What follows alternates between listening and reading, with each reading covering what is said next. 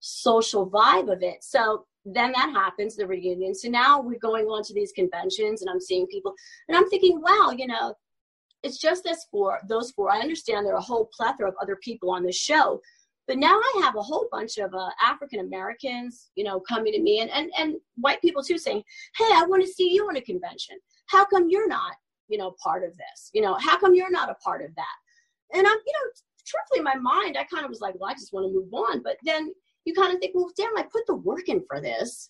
You know, why aren't I? Why is no one contact? Why does this seem to be this little monopoly on these people? You know, the truth of the matter is, once I have to go in. Um, okay. The truth of the matter is, is you know, however you want to see it. When I came on to Boy Meets World, they were number 52 in the ratings. Okay. Um, I asked the creator of the show to, uh, can you do a show about me? And he agreed to it. And that was an episode with me and my father coming in.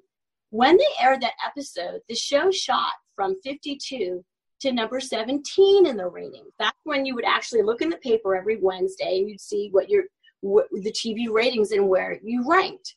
Okay, then shortly after that, the show was supposed to be canceled. That's why they did what we like to call in TV jump the shark by adding me and and Rachel and the character Jack. They were trying to hang on to not be canceled.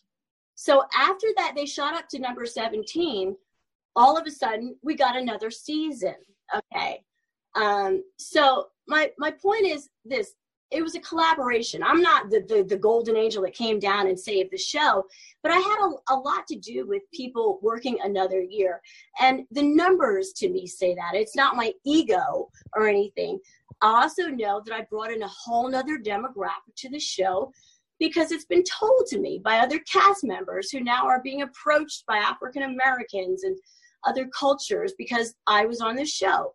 So I'm just saying is it so bad to include somebody who's being asked by their community to participate where they can go and see somebody and sign and, and get an autographed picture to be involved? Um, and i kind of just because of the the